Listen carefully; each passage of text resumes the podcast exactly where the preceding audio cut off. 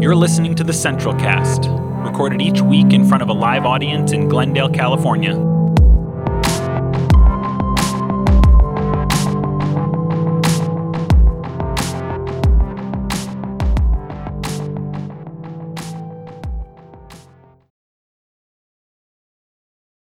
All right. As Max said earlier, um, or as Bob said, we are finishing our series on Black theology this month. It being at Black History Month, we're doing a series here at Central called Black Theology Month, where over the last four Sundays, we've looked at different influential Black theologians, Black writers, Black thinkers, both men and women. I know that Ashley Roke was here Ashley Hengst, I should say, was here uh, last week, and she did a great job uh, sharing perspectives specifically from uh, Black women theologians. But today I want to finish by looking at the theology and the influence of Martin Luther King Jr. and Frederick Douglass, and how, despite working in separate centuries, their work actually, I think, intersects and influences us today. And so let's begin with looking at Dr. King when people think about or look at the work of Dr. King and his theology, um, I think the first thing they're drawn to is how his theology influenced his activism. Uh, most are immediately drawn to his reading of the Gospels and his understanding of Jesus' teachings on nonviolence. There's no question that Dr. King's practice of nonviolent resistance was deeply informed, particularly by two things the Sermon on the Mount and Jesus's crucifixion, Jesus's sufferings. In the Sermon on the Mount in Matthew chapter 5, we find Jesus teaching us, of course, to love our enemies and not return violence with violence, hate with hate, insult with insult. Likewise, um, in the crucifixion, we find in the crucifixion story, we find Jesus even praying for his for his enemies. While they are crucifying him, we're told Jesus prayed from the cross, Father, forgive them, for they know not what they do. These ideas deeply influenced Dr. King, and they became the core of his strategy of fighting against racial injustice. But to be clear, Dr. King didn't believe and strategize and live this way simply because he thought it was good theology He didn't do it just because he believed this is what the Bible says and this is what Jesus said. I don't think that's what really convinced him to practice nonviolent resistance. Rather, I think what really convinced him was the pragmatism of it. He believed nonviolent resistance was the best way, and perhaps the only way, to break the cycle of violence and hate that dominated race relations in the United States at that time. In other words, Dr. King believed that by meeting violence with violence and hate with hate, the cycle of violence will just continue, continue to crush countless people under its wheels. Nothing will get solved if the cycle of violence and hate continues. Therefore, he believed the best way, and perhaps the only way, to break the cycle is by meeting violence with nonviolent resistance and ostensibly hate with love. So again, he wasn't just trying to be a good Christian, but he was trying to be pragmatic and adopt the best strategy for, sol- for solving some of our deepest societal problems. And we all know, you know history has proven him right.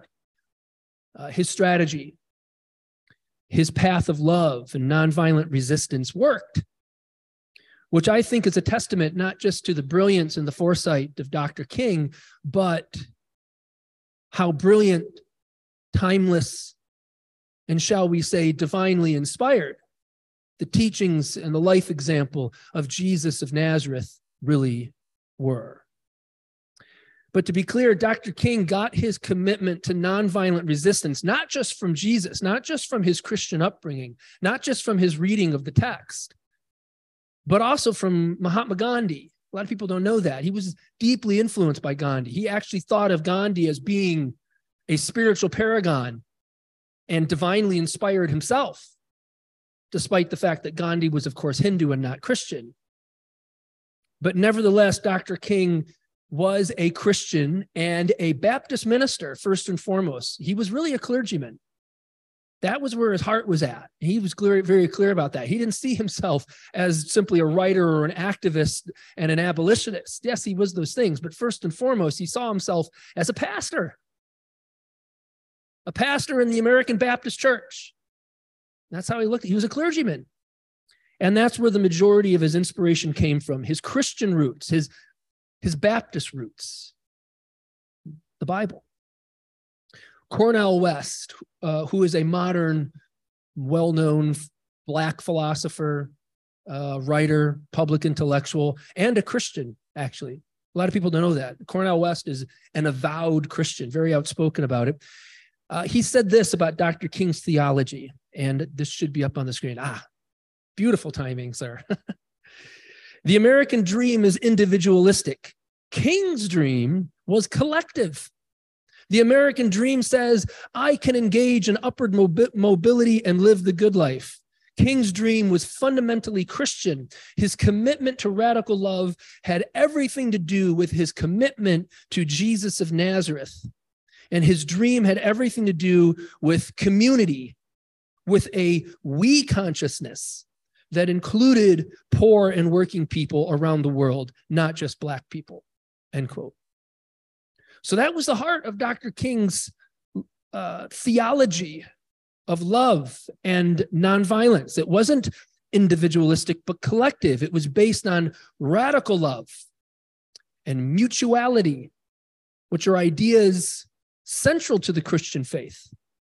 But in order to get a full picture of Dr. King, I think we have to understand that his progressive politics were tied, I think, to his progressive theology. In other words, I think the main reason why Dr. King believed the gospel was primarily about love and justice and matters of this life and this world, as opposed to matters of heaven and, and the next world and getting into heaven and supernatural things. I think the reason why Dr. King was convinced the gospel was about this life and this world rather than the next and about love and justice more than personal salvation is because even as early as his seminary days at Crozer Seminary in Pennsylvania, Dr. King rejected fundamentalism. He rejected conservative Christianity. He rejected fundamentalism. He was very clear about that. We know from his seminary papers we actually have some of his seminary papers. I'm glad we don't people can't see my seminary papers. Uh, we have his some of his seminary papers, and we of course have lots of his correspondence, his letters, his journal entries. We know what he thought theologically. It's not a mystery, and he had serious doubts, even as early as his seminary days at Crozer Seminary. He had serious doubts about the supernatural. He was not a biblical literist. He even said he believed the Bible was largely mythological. He didn't believe, for example, that John the Baptist ever met Jesus. He didn't believe in the virgin birth. He didn't even believe, it seems, Jesus was divine in a unique way or in a way that we are not. Dr. King once wrote this, and this should be up on the screen. The true significance of the divinity of Christ lies in the fact that his achievement is prophetic and promissory for every other person who is willing to submit their will to the will and the Spirit of God. End quote. What is he talking about? Dr. King, Dr. King believed that anyone who submitted their will to the will and the Spirit of God, meaning anyone who lived a life committed to the godly virtues of love and justice and liberation as Jesus of Nazareth did, such a person was as divine as he was. And to be clear, this idea actually has been in the church since, since its inception. This understanding of Christ's divinity has been around for 2,000 years. This was not really a modern idea Dr. King was expressing. This wasn't his original idea. This was actually an early Christian idea that has since been labeled unorthodox and heretical, of course. Uh, after the Christological controversies in the third and fourth century AD, this idea became more or less heretical. With the creation of the Nicene Creed, uh, this idea was stamped out. This idea that we are just as divine as Christ, Jesus was really a human being that was divinely inspired, but nevertheless was a human, just a human being. That idea was completely eradicated. Well, it was deemed heresy by the Nicene Creed and the bishops of the fourth century. The Nicene Creed was largely created to clear up this confusion about Christ's divinity. The Nicene Creed was created to say Jesus was fully God and fully divine in ways that we are not. But again, Dr. King's theology here was not originally unchristian or heretical. There were many different understandings of Jesus' divinity floating around the early church, and Dr. King's view was one of them. But when he said and wrote these things in the middle of the 20th century, in what was then conservative America, conservative Christian America, his point of view was considered heretical and unorthodox. Liberal Christians, though, they loved him for it. I mean, this is just liberal Christianity 101. I mean, class he Dr. King was really expressing just normal liberal Christianity when he said these things, or what we would call today, you know, progressive Christianity, or what's labeled, you know, woke Marxist progressive Christians and even you know evangelicals today if they knew this about him and a lot of them don't if they really knew this about him they would want nothing to do with him they would compl- they wouldn't appropriate him really. They want nothing to do with him. So i think i might be wrong about this but i think dr king believed that fundamentalism was completely at odds with the gospel. In other words, I think the reason why he rejected fundamentalism wasn't just because he saw it as unsophisticated, anti scientific, naive nonsense.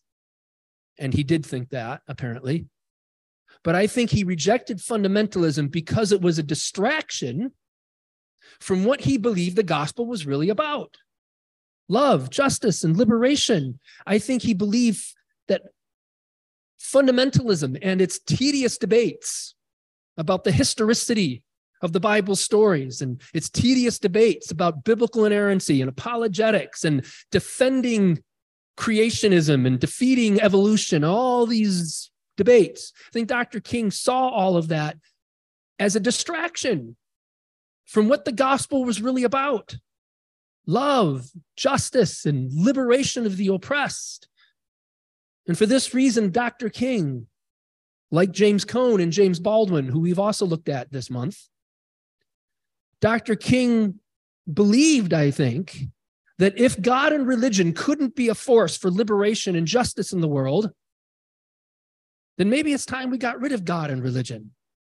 I think Dr. King felt if God and religion couldn't be a force for liberation and justice in the world, then they were useless and irrelevant and perhaps even harmful.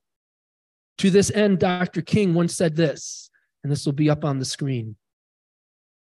Any religion that professes to be concerned about the, the souls of men and is not concerned about the slums that damn them, the economic conditions that strangle them, and the social conditions that cripple them is a spiritually morbid religion awaiting burial.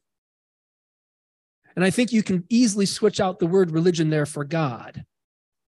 In other words, I think Dr. King was saying any God that professes to be concerned about the souls of men and is not concerned about the, sh- the slums that damn them, the economic conditions that strangle them, and the social conditions that cripple them is a spiritually morbid God awaiting burial.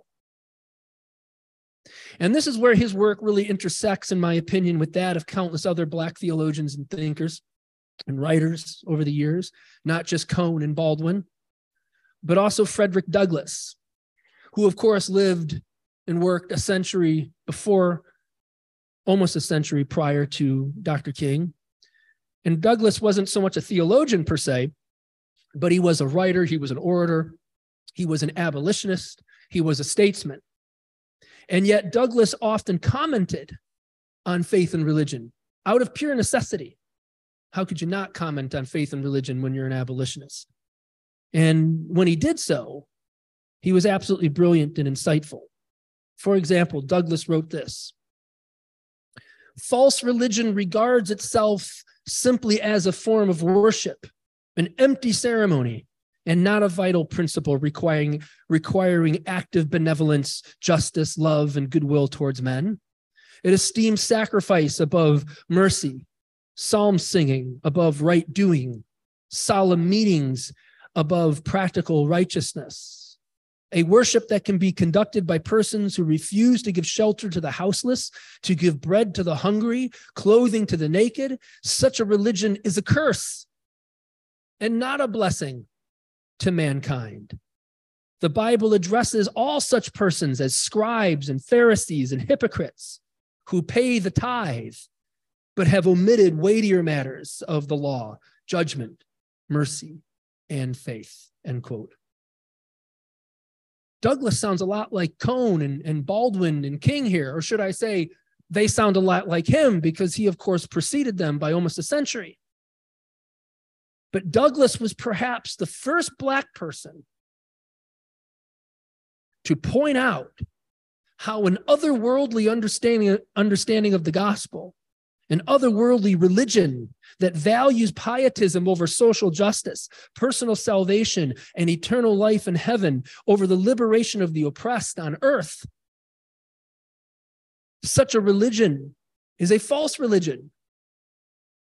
Such a gospel is a false gospel. Such a Christianity is a false Christianity. And it is so because it makes us devalue the plight of the poor and the powerless for the sake of glory on high. It functions as a distraction. It functions as an idol. It functions as an escape. And it functions as a religion that supports white supremacy. In other words, the reason why the white church, even today, and certainly back in Douglass's day too, believed the gospel was primarily about personal piety and personal salvation and getting into heaven when you die, is because that understanding allowed them to avoid a confrontation with the true focus of Christ's proclamation, which understandably made them feel uncomfortable the heart of Christ's proclamation, his good news, as it were, was good news for the poor and the powerless. And it was therefore bad news or a call to repentance, namely for the rich and the powerful, for those who have oppressed and exploited others because of their race, religion, gender, and class. That is not. that is not a popular reading of the gospel in a lot of white churches and for obvious reasons. Douglass understood this. Frederick Douglass understood that. And he, and he may have been the first Black public figure to point it out. And by doing so, he laid a foundation for all those who would come after him, like James Cone, like James Baldwin, like Dr. King, and countless others. I'm reminded of a tweet today I saw just a couple weeks ago from a contemporary Black theologian named uh, Kyle J. Howard. And I'll finish with this today. I thought this was a really good example of how Black theology is at work in our culture today. Mr. Howard was addressing the revival that has been, well, it's no longer taking place, but it was taking place for two weeks in Kentucky at Asbury University, a predominantly white evangelical university just south of Lexington in Kentucky. This was a a revival that's took. Uh, I'm sure. How many of you heard about this? By the way, I'm just curious. Okay, looks like at least half of you. So this was a revival taking place at a Christian university that went on for two weeks straight, 24 7 in their chapel with rotating music leaders and speakers, but 24 7 for two weeks, this revival was taking place. And it's happened there numerous times before. Actually, it wasn't so spontaneous as they'd like to claim, but it's it sparked a national dialogue. This got a lot of media attention, a ton of media attention. Um, and so it sparked a national dialogue about what is a revival? What is a spiritual awakening? And so Um, Mr. Howard had this to say about it. Any revival among white people, and again, Asbury is a predominantly white evangelical university, any revival among white people that doesn't bring with it a deep love for Black people, a zeal to divest from white power, and a passion for social justice is not a revival. It's merely a faith based euphoric experience. End quote. Mr. Howard is just channeling, channeling, channeling Frederick Douglass here.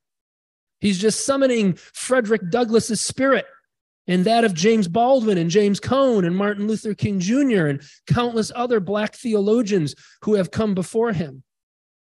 And again, I think his tweet serves as a powerful reminder today that Black theology is alive and well.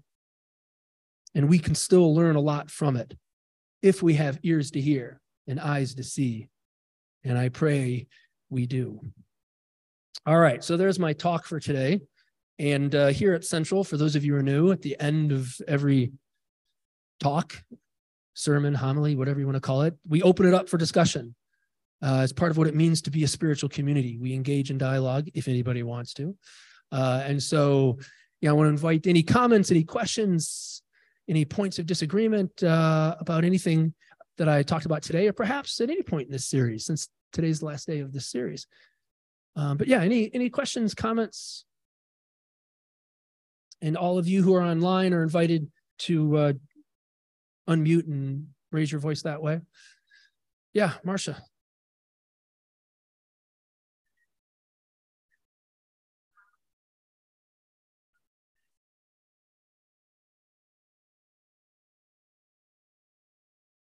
That's a great question. Marcia is asking um, Has anyone ever suggested how do we give up status? How do we, you know, practically work for unity or equality in these, you know, in these matters of race relations and whatnot? Yeah, that's a really, really good question. You know, I, I think there's a variety of ways that we can do that, and depends on where, what our social location is. You know, for an employer or something like that um, there's different ways that we can practice equality in, in our hiring methods. Let's, I'm just throwing out an example.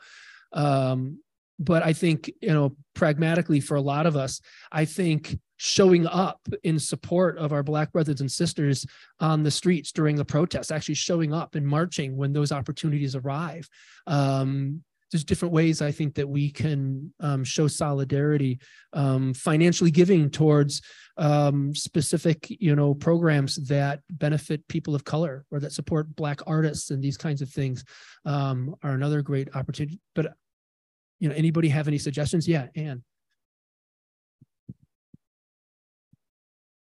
Um, I remember a few years ago, and I I can't remember the article. I can't remember.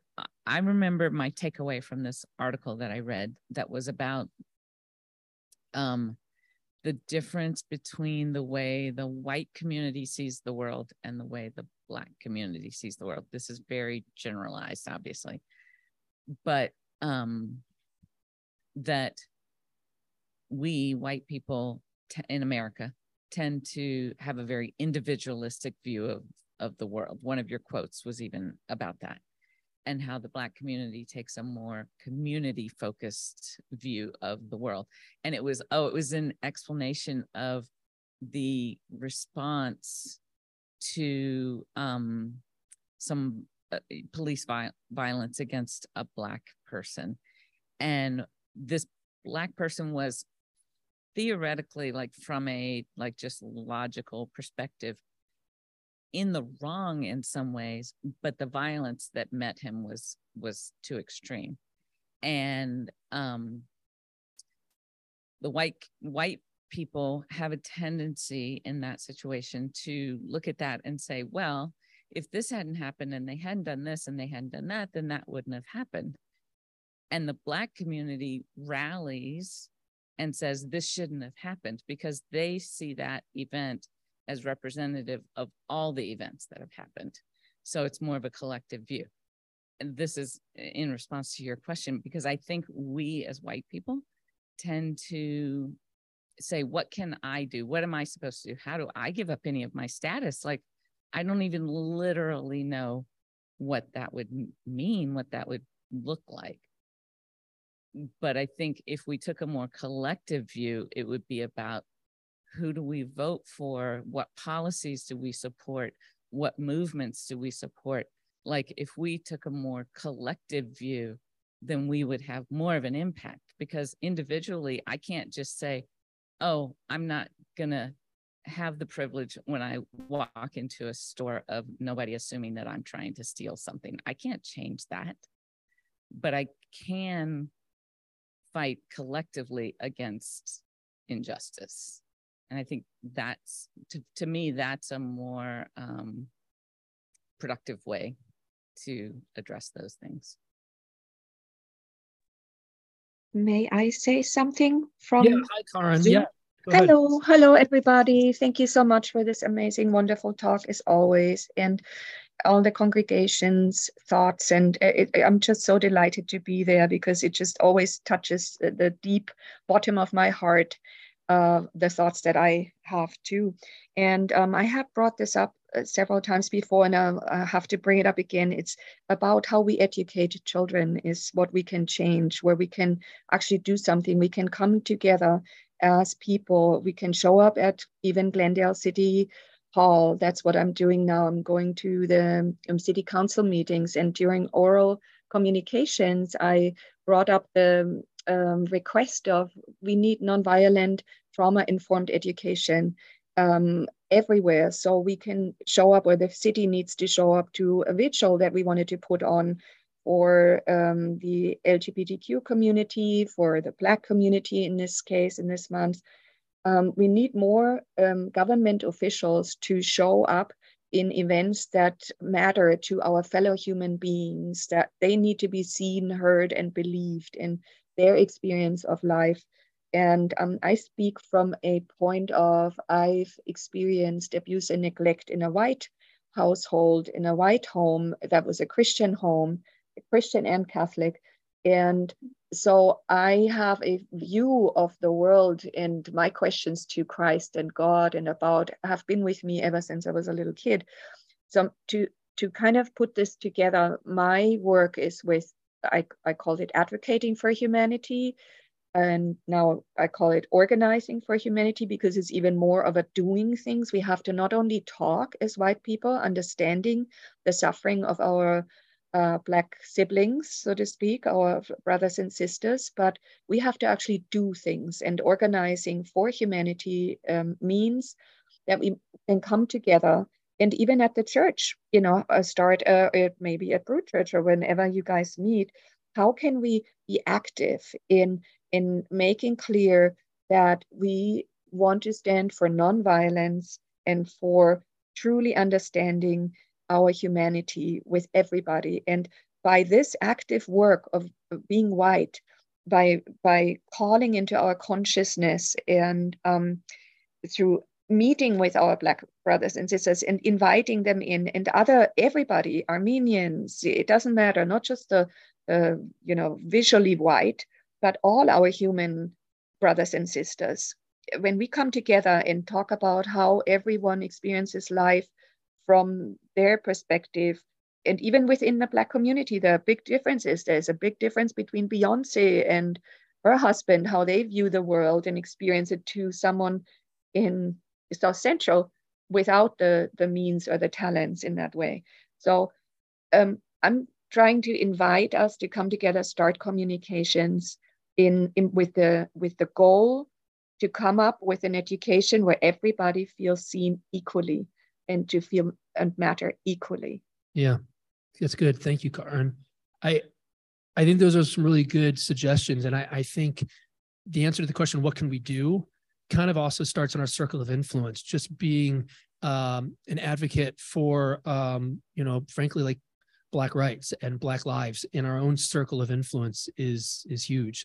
Um, there's some simple things we can do in our own relationships i think to and just frankly having these conversations like we're having here this morning and um, like the kind of work that Karen is, is talking about doing um, showing up when the time is to show up and support uh, you know what's what the black community is already doing a lot of times i think is is huge and not think you know, as take on any kind of like white savior mentality. Oh, we have to do something in order to save them, but we can come alongside them. I think is important. Yeah. Dorian.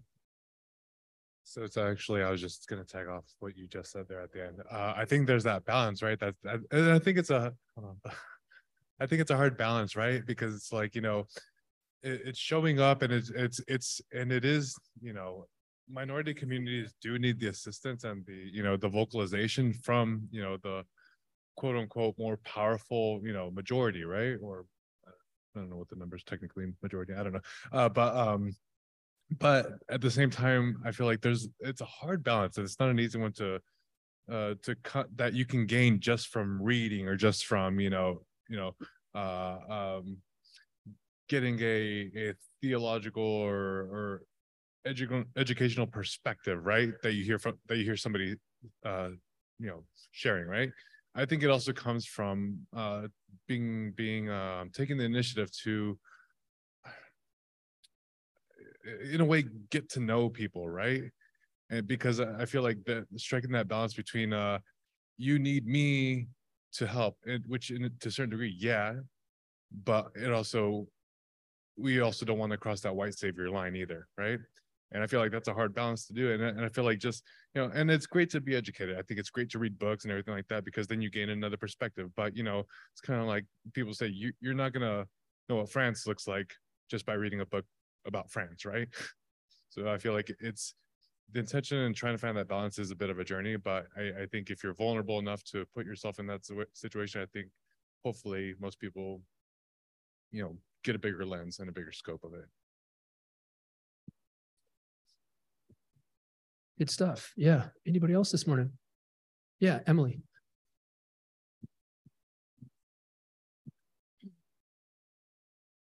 I think that certain generations um, think that racism is an opinion, but it is not. It is a fact.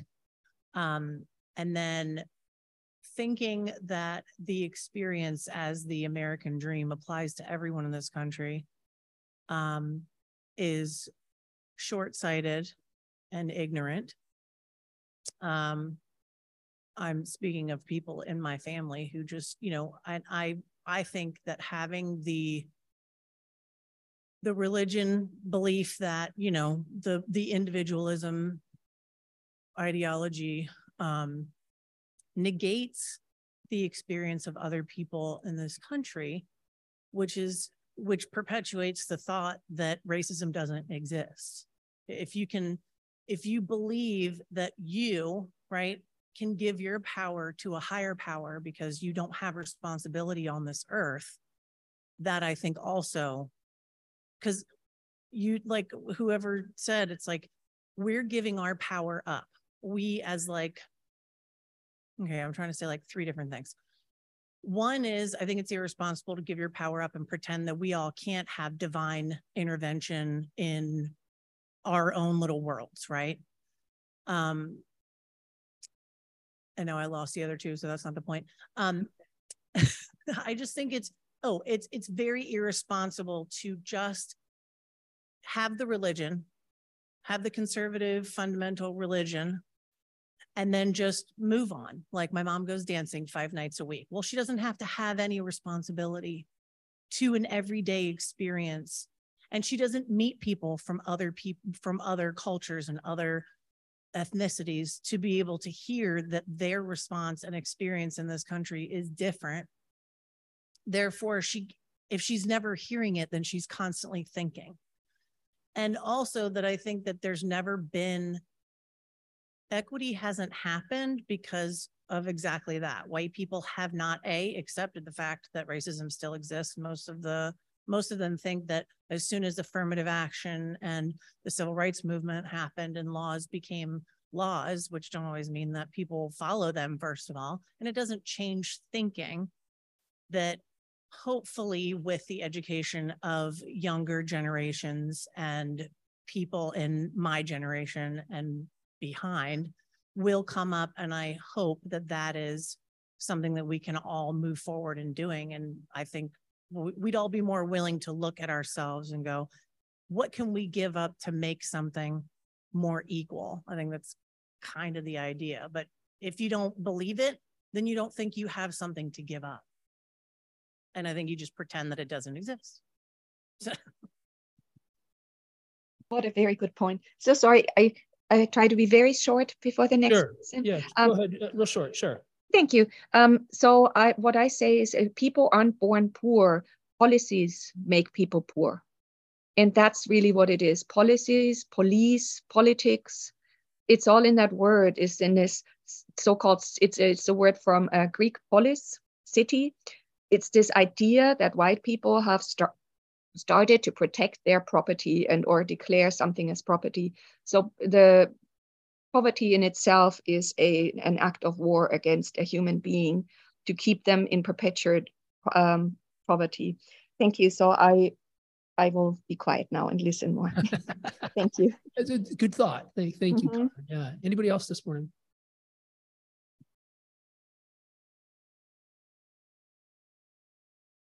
Well, great conversation, everybody. And uh, I'm really glad we did this series. Um, starting next week, um, we're going to be doing a Lenten series here, where uh, one of the things we're going to be talking about is uh, Calvinism. That by request. People wanted me to talk about Calvinism here on a Sunday morning, uh, which I'm more than happy to do.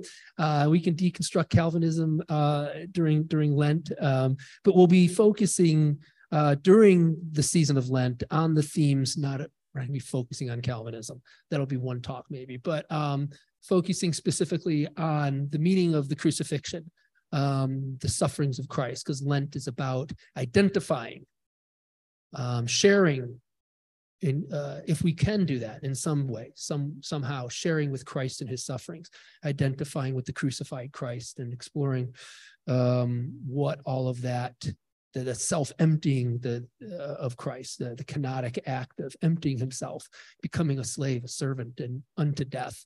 Those are Lenten themes um, and themes I deeply care about as somebody invested in a field called radical theology. So uh, we're going to get into that. Um, and then we will uh, end Lent on Easter Sunday with a triumphant message of glory on high. uh, I joke, I laugh as I say that, uh, but it will be an uplifting uh, ser- sermon on Easter. Uh, but I'm going to depress you first uh, for, for Lent and uh, make you not want to show up to church. No, I'm kidding. But uh, thanks for being here, everybody. And um, that concludes our time together today. Let us finish as we always do with our collective benediction. Let's say this together now. As we go from this place, we commit ourselves to the path of love, honesty, and humility. We dedicate ourselves, as Christ did, to the cause of justice and the courageous embrace of this life, this world, and each other. Amen. Go in peace.